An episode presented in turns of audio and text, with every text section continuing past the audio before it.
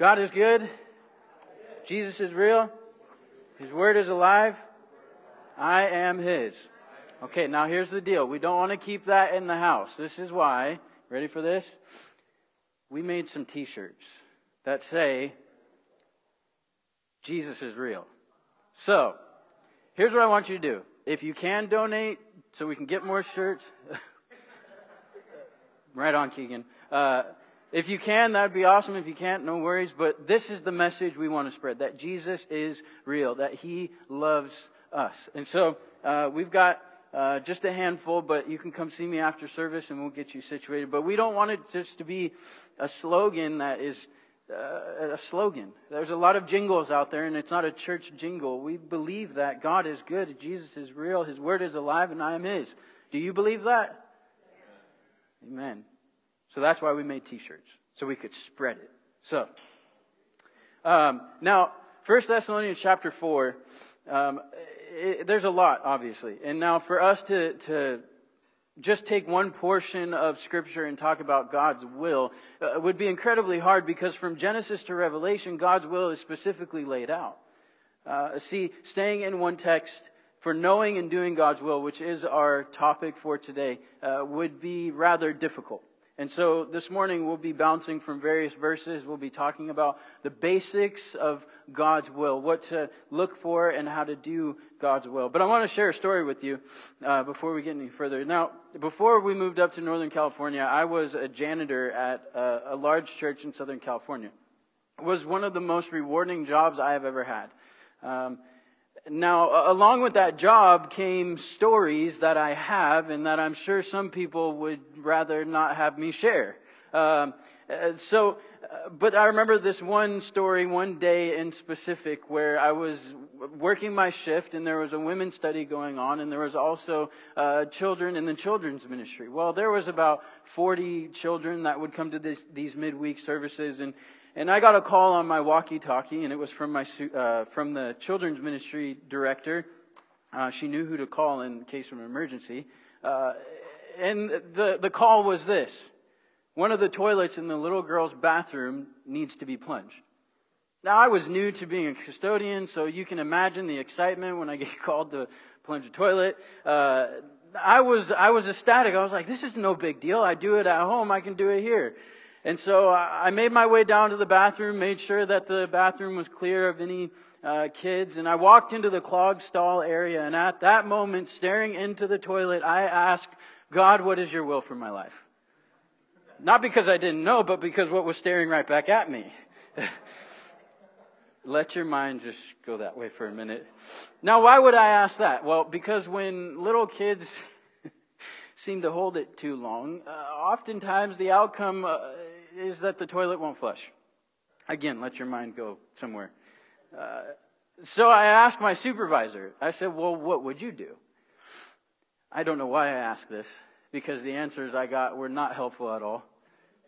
he says, Well, you can either plunge it. I hope your breakfast is settled and you're, you're okay. Um, he says, You can either plunge it and ruin the plunger, and then he gave me a second option was, or you can glove up and fish it out. and at this point, I was desperate for a booming voice from heaven. I seriously was. God, don't make me do this. I, I'll do anything else but this. But I was at a crossroads to plunge it or to fish it out. You're waiting for the answer, right? Like what I did.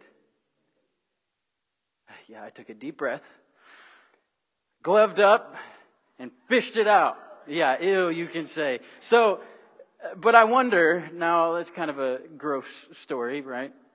Whatever you're thinking is probably too much. I don't know what you're thinking, but uh, I wonder how many of us have been in, the sim- in similar situations to where we were confronted with two things. Both looked good, but we aren't sure or weren't sure which one was God's will. Uh, and if it is God's will, whether this one is or the other one is, how do I know how to do God's will? See, our lives are full of decisions. Some internet sources say that the average adult makes 35,000 conscious de- decisions each day. 35,000 decisions each day. All right, we're going to have a little participation. Ready? I can tell you're really excited. Okay. Coke or Pepsi? Oh my goodness. Okay. McDonald's or Burger King? In and out of the habit. All right. I knew this was a holy church. Nike or Adidas? Ooh. Uh oh. We'll talk later. Starbucks or Dutch Bros? iPhone or Droid? Tyrone, you're outnumbered. Sorry. um, if you ever text Tyrone and you're waiting for three little dots, ain't gonna happen. Um, now, the, the other ones you can't necessarily answer, but uh, decisions include moving here or moving there, uh, to give in to temptation or obey God, deny my faith or confess Jesus before men, give to this cause or give to the other cause. See, our lives are full of choices. Would you agree? But how we respond to the choices in our lives show us who we want to honor in this particular situation God or ourselves. So here's what I want to do with this message this morning is I want to answer one simple question, I think, is how do I know God's general will for me? Now, when we talk about God's will, we have to understand that there's two different types of will. You have your general will, which is for the believer, all of the, the people who have called on the name of the Lord. That is the general will. That's what the Christian is supposed to do. That is what the Christian has been called by God to do. Then you have the specific will. Should I move here or move there? Chances of you finding that in Scripture, unless you're moving to Israel, it might be slim to none. But the specific will is specifically for you. Maybe you've been praying about a situation and you've been asking, God, what is your will for me? Should I take this job or should I take that job? That is your specific will. But the general will is what God has called all believers to. Now, what are some basics of how to know God's general will? Point number one God's will is always in harmony with God's word. God's will is always in harmony with God's word. His will never contradicts His word. Now, have you ever played that matching game as a kid where you have all the cards face down and you try to match the first card that you place with another card? And, and when you get them wrong, what do you have to do? You flip them back over until you find the matching cards, the, the same cards, right? It's a lot like that in life. You choose a card in life, and when that card doesn't match with God's word, if, if it's not in God's word, then it is not God's will. See, many of us will ask the question, God, what is your will for my life? Has anybody asked that before? I think we all have. What am I supposed to do? We pray and ask God and, and hear nothing because we make it more complicated than it really should be. See, God speaks His will to us through His Word. He has revealed His will for us in the Bible. 1 Thessalonians 4, verse 3. Paul makes it abundantly clear what the will of God is. For this is the will of God your sanctification, to be set apart, to be holy, to be, to be different from the rest of the world. But then he doesn't stop there. He says that you abstain from sexual immorality. When Paul wrote this, he was writing to a Roman culture that was void of chastity and sexual purity. They were taking their standards of sexual immorality from the culture and not from God. See, God's will for you and I is to remain sexually pure according to His standards, not the world's. I should have gotten amen for that. You know the world we live in today. See, the world sets people apart by who they have slept with. The world sets people apart by who they have hooked up with. Uh, yet the Christian is set apart by the finished work of Jesus Christ on the cross. And that is it. See, God wants us to be set apart from a godless culture. Uh, you, you've seen the world around us today. You see how godless and dark our culture is. With our government trying to stop people from meeting together uh, in church, uh, praise the Lord that that didn't actually happen, that, that our governor didn't get his wishes after all. But listen, God wants us set apart from this godless, dark culture and its sexual immorality. David Guzik says this. He says, If our sexual behavior is no different than the Gentiles who do not know God, like Paul says, then we are not sanctified, set apart in the way God wants us to be. So there's one aspect of God's will. uh, to remain pure, to, to live a holy life, to live a set apart life. Uh, and then throughout Scripture, you also find uh, God's will towards the Christian marriage. Uh, Ephesians 5 22 and, and 28, it says, Wives, submit to your own husbands as to the Lord. Husbands, love your wives as Christ loved the church. God's will for marriage is that both husband and wife would serve one another. Husbands, do not expect your wife to do the leading. That is your role. That is your job. You are called to shepherd your wife. And if you're not married, someday you plan on getting married, your job, husband, is to shepherd your wife, to lead her closer to Jesus. See, you can't expect her to be your maid. Uh, she, she is not your uh, servant slave. She is there to serve you, no doubt, just like you are there to serve her. Yet she is not there to be your personal uh, doormat for your own personal pleasure. Wives, sorry, not off the hook. God's will for you is to submit and respect your husband. See, husbands, maybe your wife isn't submitting to you as you think she should. Well, I have to ask this question Husband, are you loving her as you are called to? See, it is easier for a wife to submit when her husband is demonstrating the love of Jesus in that marriage, the, the servant's heart, the love that he has been uh, loved with by God to love his bride with. It doesn't stop there. So we've talked about uh, purity, we've talked about the, the, the Christian marriage. Now, what about us for those that, that aren't married or even dating or, or, or any of those categories? What about if I'm just a disciple, which we all are? Jesus makes it abundantly clear what the will of God is for disciples. Go, therefore, and make disciples of all nations, baptizing them in the name of the Father and of the Son and of the Holy Spirit, teaching them to observe all that I have commanded you. God's will for you and I is to make disciples. It's quite simple. Do you see how complicated we make it? God's will is, is right here. And here's a tip, here's a hint. All you need to do is open it. See, many, many times I hear people say, well, I can't make disciples. I, I, don't, I don't know the Word of God well enough. I, I, don't know Jesus well enough. I just got saved. I just gave my life to Christ. I, I don't know how to make disciples. Okay, well, what you do know, which is uh, hopefully that Jesus died for your sins, rose again from the grave, and is coming back for you, with that very truth, with that simple truth, go make a disciple. The same thing you heard that caused you to give your life to Christ is what you should be telling others. See, if you're a growing Christian, you will have a desire to come alongside of those people God brings into your life. Uh, uh, there is a reason why people come our way, I, I, believe. And it may just be for a season, it may be for uh, a, a permanent time, but there's a reason why God brings us to certain people. And I believe it's ultimately to, to disciple these people. But the Bible doesn't stop there. It, it continues in James chapter 1 verse 2. Uh, God's will for us when we go through hardships or trials. Count it all joy, my brothers, when you meet trials of various kinds. We talked about that the, the second uh, part of this series. Uh, or this one in 1 Thessalonians 5:14 through 22 it says and we urge you brothers admonish the idle Encourage the faint hearted, help the weak, be patient with them all. See that no one repays ev- anyone evil for evil, but always seek to do good to one another and to everyone. Rejoice always, pray without ceasing, give thanks in all circumstances. Ready for this? For this is the will of God in Christ Jesus. How much more clarity do we need?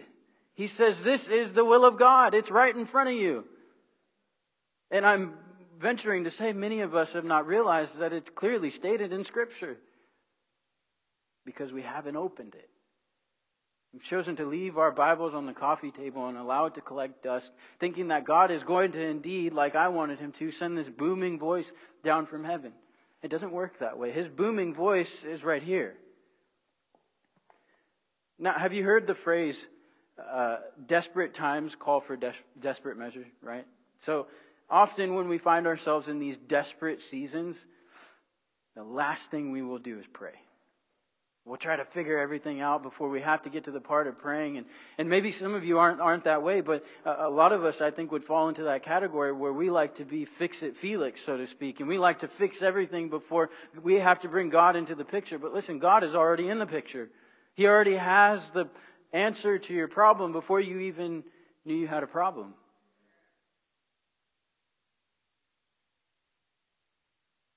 Point number two God's will is known when you spend regular time with Him through prayer, through worship, through fellowship, through daily Bible reading, through going to, uh, from going to church. Uh, listen, don't wait until you are desperate to start seeking God. Seek God now when you need Him, which is every day, not just when you're desperate, but when things are good, when things are fine. You need Jesus. I need Jesus. So here's the thing God speaks to us when we commit to seek Him consistently and intimately. Consistently and intimately. When I started following Jesus, I would get into these seasons where I would only open the word if I needed something. Have you been there before? Where, God, I need a word from you, and you close your Bible and you. Leviticus, wait, let me try it again and, and, and we make it this, this Bible relay, so to speak. And we, and we try to make the Bible say what we want it to say rather than what God wants it to say. And I had those seasons of my life where I just, okay, God, I need a word. I'm in a desperate situation right now. I, I need to hear from you. But I waited. I waited in that desperate season.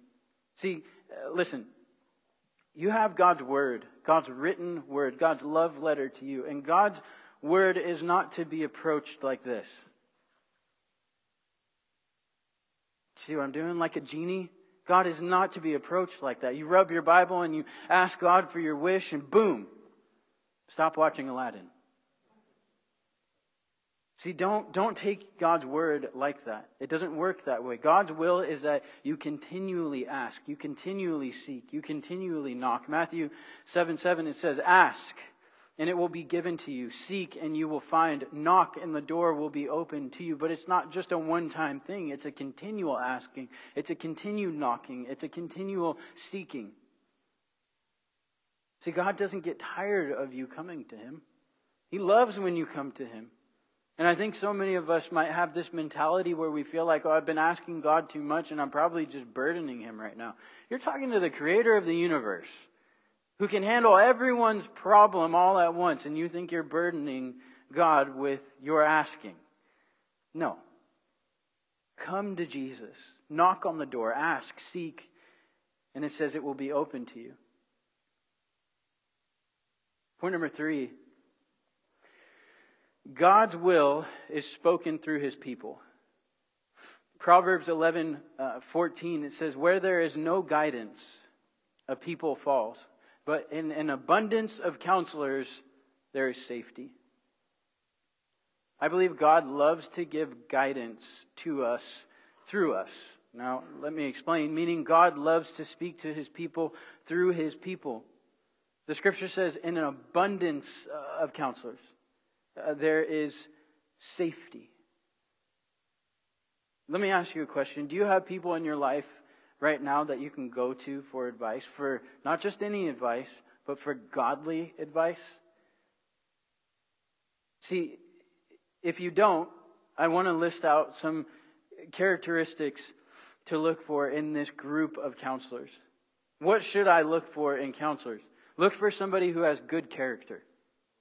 Look for somebody who is spiritually mature. Look for somebody who has a biblical perspective and look for somebody who has a balanced perspective and who has gone through real life experience.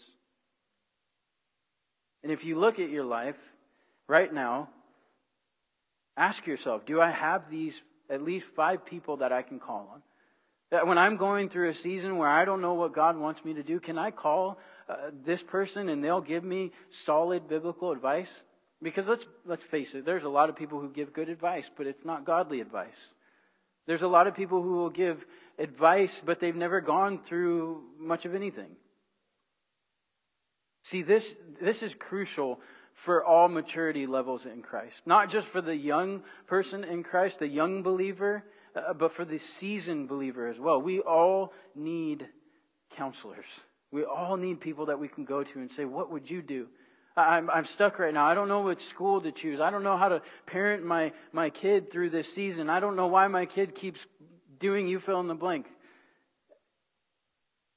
You need these people in your life that can point you in the direction that God ultimately wants you to go.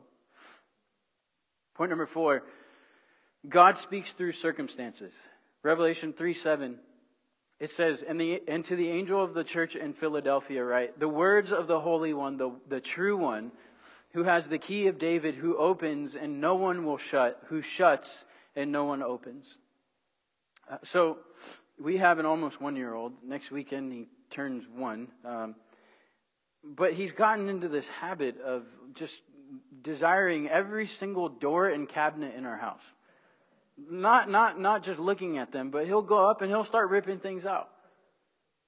And so we, to our probably uh, disservice, we haven't baby proofed our, our home up to the baby proof standards.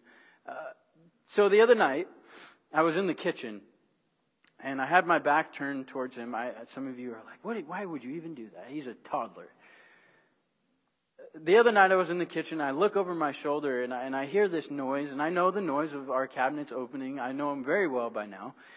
And I see my little one year old about to get in the cabinet under the sink where the chemicals are. And so I went over, slid him out of the way, and blocked the doors from being open. They were shut.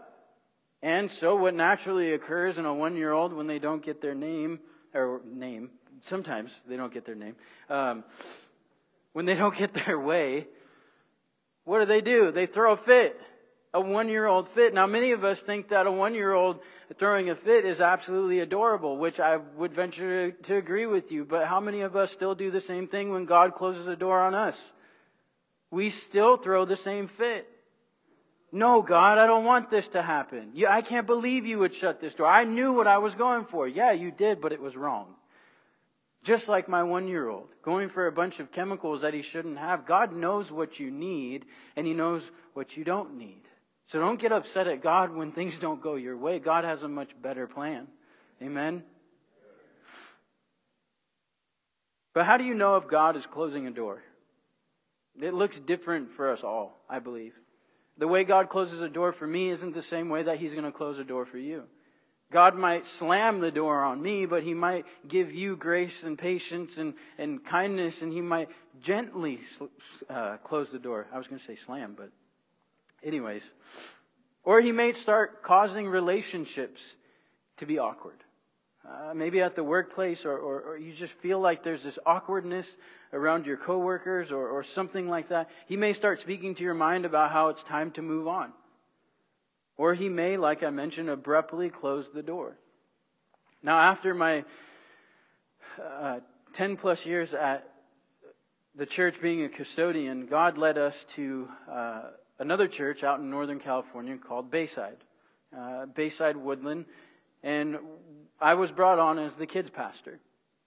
I loved teaching the kids. I loved uh, creating these object lessons, and I, I still uh, love doing it with the, the preschool kids here. But uh, I didn't get a lot of opportunities to teach adults. I, I didn't have that opportunity, and that was my desire at the time was to teach adults.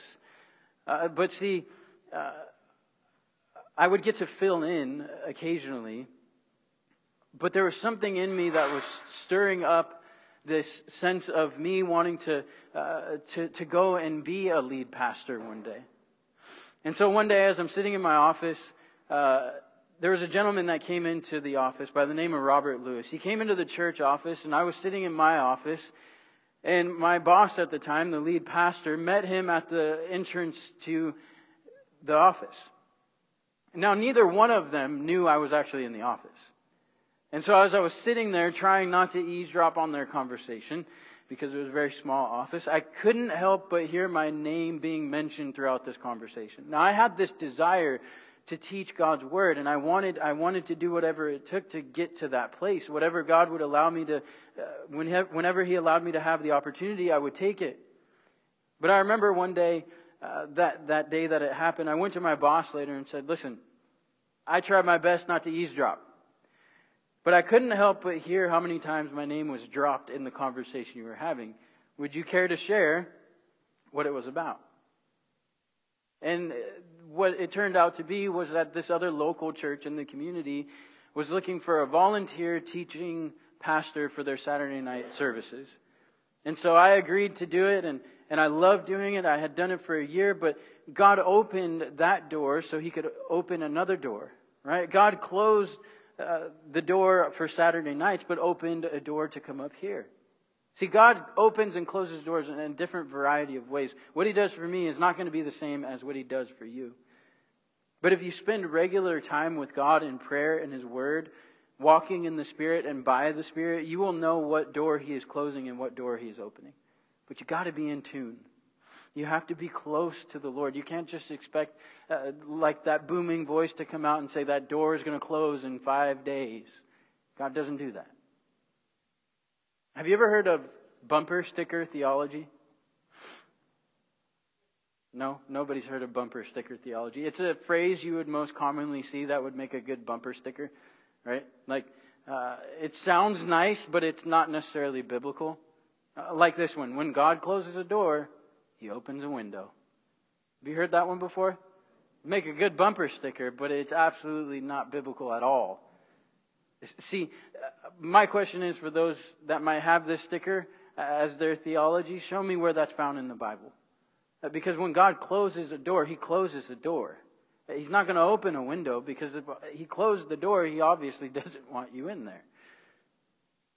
See, people may say when, when God closes a door, He opens a window. But what they're really saying is that uh, in regards to possibly losing your job or, or, or getting fired, whatever you fill in the blank, whatever happens, they're ultimately saying the job wasn't good for you, anyways, and you're sure to find another job that's even better.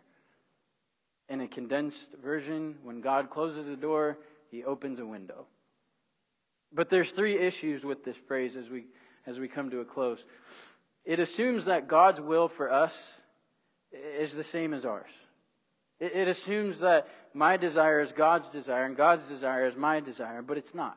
Uh, now, if we were always in sync with God, that would be amazing, but there are times where we don't agree with what God is doing. And when, when that happens, when that happens, we need to change our thinking. See, if God closes the door to a situation, He's not going to open a window so you might have a slight chance of getting into it. And when He closes the door, don't go searching for the window access. See, there is a real possibility, a particular desire we want to fulfill is not God's will at all.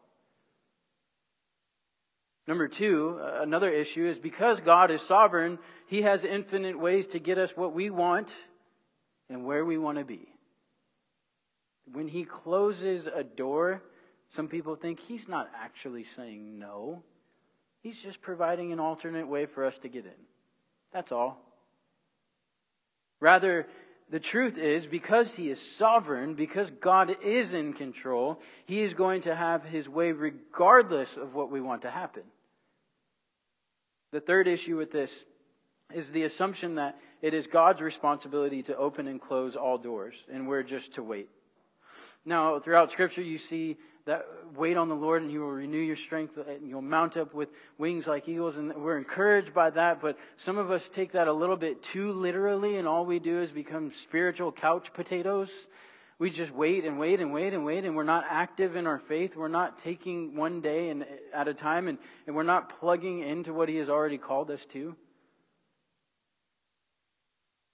See, sometimes we have to close a door because God is leading us to close a door. It may be on a relationship. It may be on a, a financial aspect on, of your life. It may be somewhere where you don't even know. But listen, sometimes God calls us to close a door, and when that door is closed, He will open another. It may not be in your time, it'll always be in His time. But listen, as, as we close, uh, I know some of you are struggling with, with knowing what God wants you to do next in your life. I, and maybe some of you that are joining us for the first time, you're, you're battling with, with this. You have two choices in front of you. You don't know if God wants you to do A or B. You don't know what He wants you to do. And I don't have the answer for you. I wish I could come up here and say, This is exactly what you're supposed to do. God told me, but I don't. But I can give you some of the greatest advice possible because I know it's been given to me. And it's been some of the most helpful and influential advice is trust him as you wait for an answer. See, waiting can be hard, especially when you're in a difficult season. But as we wait on the Lord, something happens. And I want to close with this verse. This is the third time I've said I'm going to close, but I mean it this time. Isaiah 40, verse 28. Let's all stand as I close out with this verse. He says, Have you not known? Have you not heard? The Lord is the everlasting God, the creator of the ends of the earth. He does not faint or grow weary. His understanding is unsearchable. He gives power to the faint, and to him who has no might, he increases strength. Even youths shall faint and be weary, and young men shall fall exhausted. But they who wait on the Lord shall renew their strength. They shall mount up with wings like eagles. They shall run and not be weary. They shall walk and not faint. Amen. Wait on the Lord. Trust in Him. He knows what He's doing. Knowing the will of God starts with God first, not us. It's all about Him. God's will is always in harmony with God's Word. God's will is known when you spend regular time with Him. God's will is spoken through his people, and God speaks through circumstances. Let's pray. Lord, thank you so much for this time that we've had. Lord, I, I truly believe that we make knowing your will so much more complicated than it needs to be. God, we want to know your will. We desire to know your will. Yet there are so many times where we allow our our thoughts and our minds to ultimately cloud out your general will for us. Lord, we need your guidance. We need your wisdom. God, we just need you. God, I pray for my, my brothers and sisters in here this morning and watching online. God, if they're faced with a decision this morning, God, I pray for clarity. I pray for direction. I pray for insight. I pray for the endurance and strength and stamina to wait upon you as you have your way in their life. God, I pray that they would hold on to the promise that we find in Isaiah. That when we wait on you, we will mount up on wings like eagles. Lord, thank you for your direction in our lives. Jesus, we love you. And it's in your great name that we pray. Amen.